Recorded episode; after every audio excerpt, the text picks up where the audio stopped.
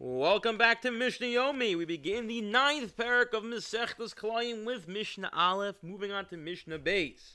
And we are finally at when I say the word Klayim, what comes to mind? Shatnez. What exactly is Shatnez? We'll discuss coming up.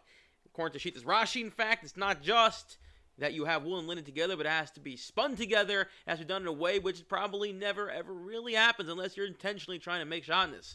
But that is on a level deraisa, and there are those who disagree. So let's begin. Ein Isser Mishum Kloim Elat Semer Upishtan. The very first halacha is, the Mishnah tells us, the only things that are subject to Shatnez Mita Oraisa are wool and linen. Once we mention wool and linen, let's discuss other areas where wool and linen are what the Torah exclusively looks at when it comes to materials for various other halachas. If someone has a nega, siras, on a garment. It has to be one of either wool or linen in Okahanim. Lotion l'shamish base of mikdash. Ela tamer. Similarly, a kohen in the base of mikdash only wears garments made of either wool or linen. Meaning, some of the things they wore were wool, some of the things were linen, and then perhaps some of the things they wore were actually shatnez. That's a further machlokas in the Gemara exactly what was shatnez. Was it just the Kohen Gadol? Was the Kohen Hedyo? Was it only on Yom Kippur? Hey, this week's Parsha is Acharei Mos. We could discuss it more on Friday.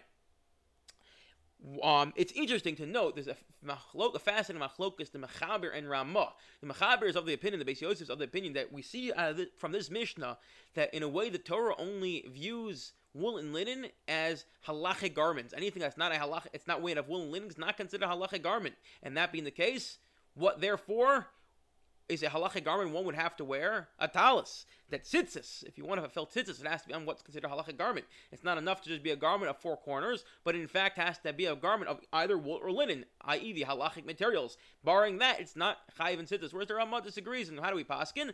So uh, the uh, Svardim paskin the Mechaber, the Ashkenazim paskin the Ramah. There are those who want to be machmir like this Mechaber, but to say that you should only wear one of wool and linen. Now I tell you, the Chazon Ish, he definitely he wore cotton. It's brought down, and many other great people wore cotton, so you don't have to. But that's definitely what is brought down based off this.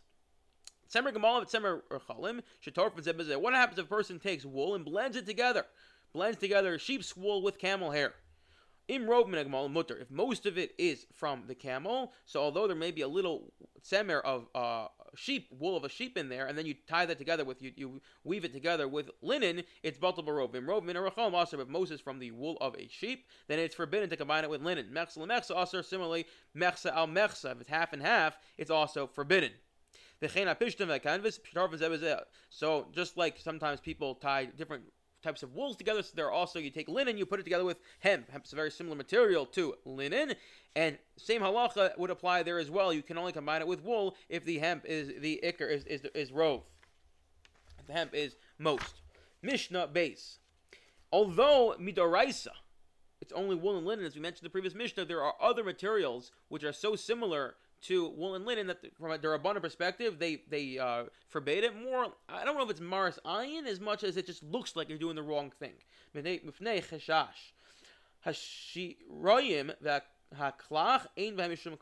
Silk and klach, which is something that resembles wool, are not subject to klayim. Aval asur maris ayin. So it's called maris ayin. Again, I don't know if this is maris ayin in the classical sense that someone's going to think you're doing the wrong thing. That's why it's aser, or they aser it because you know more formally because and the reason for it was the Maris Ayin. Okay.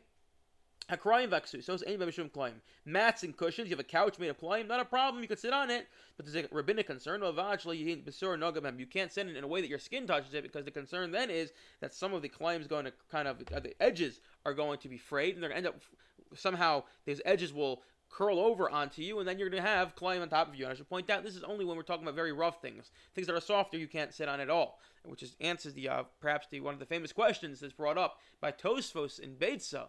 It, it says that the, the Kohanim would take the um, their begadim, their clothes, they'd fold it over and go to sleep on them.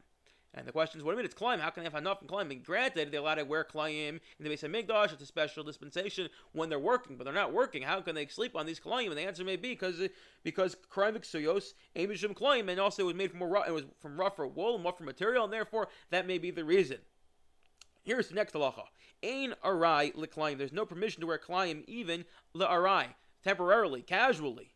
This is a uh, uh, spawn a very interesting question. That is, well, anytime one goes to a suit store and try on a suit to see if it fits them, then what do they do? If it fits them, they bring it home and they bring it to get checked for shatnez. Well, one minute, how are they allowed to try a suit on? How can anyone ever try on clothes in a in a, a in a store without checking it for client first?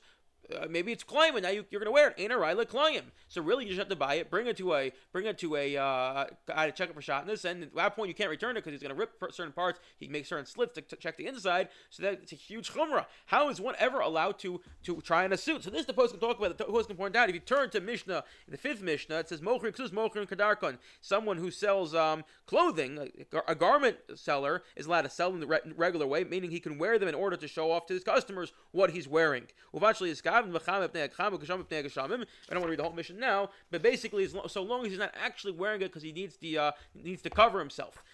That seems to be a steer, by the way. His, it says Ain't the klayim. There it says Mochre, Mochre, Ksus, Mochre, Kadarkon. So the, the Rishon where he point out, the Rush included says that the author of this Mishnah in Mishnah Gimel may be Rabbi uh, Rabbi Yehuda, who says Mlocha Shenetzrich Legufa is Chayiv that if you even if you do something if the out and that wasn't your intent, well, you're still obligated. So here, although your intent was not, in this case of a right, it was not to actually wear it, but rather you put it on temporarily. We don't care about your intent; we care about the action. Whereas Rav Shimon disagrees and says, no, we care about the intent almost as much as we care about the action, and therefore over there, since your intent is not to wear it for the clothing purposes, but rather to show it off, so therefore you're patur. There are other there are other cool as well. The uh, Minchas Yitzchak, I believe, says that one. First of all, we're dealing here. It would be cr- a crazy case of hefsid to require every single person to to buy every, all the clothes or get custom made clothes. That's that's a little crazy. And the, the Torah's chasham amodesh Yisrael, so clearly there has to be some sort of heter. And he says either way, it's probably a svek sveka. And what's the svek sveka? The suffix when you put the clothes on, maybe there's klayim, maybe there's not klayim. And even if there's klayim, who says it's deraisa? We have this Rashi, we have other opinions to rely on. Maybe even we possibly you know who which part of this ministry possibly like, and therefore he allows it. There are other poskim also give reasons why it is allowed. Now, v'lo klayim feel agavi um klayim v'lo klayim feel agavi asara. You can't even wear klayim even if you are wearing ten other garments on top of it. You still can't wear klayim because then you're, you're still wearing it. And afilu lignov esameches, even for the purpose of evading taxes. And it seems that a person had to uh, pay taxes for whatever he had in his suitcase. He went through customs. They said, "What do you have in your suitcase?" I pay taxes on it. So he had a brilliant idea. Like those people trying to, you know, I don't know, the trying to get as much, uh, many of their as they can onto halal. They start wearing their svarim. They put, they have their gemara in, uh, under their shirt, and they have, they have the mishnah in their pants. You know, it's the same thing here. The guy kind of walks through customs wearing ten garments, not because he actually wants to wear them for the for the heat or because he wants to be clothed, rather he's trying to avoid taxes. That too is considered a right claim. And this purpose, for this purposes, that is also us. I wish everyone a wonderful day.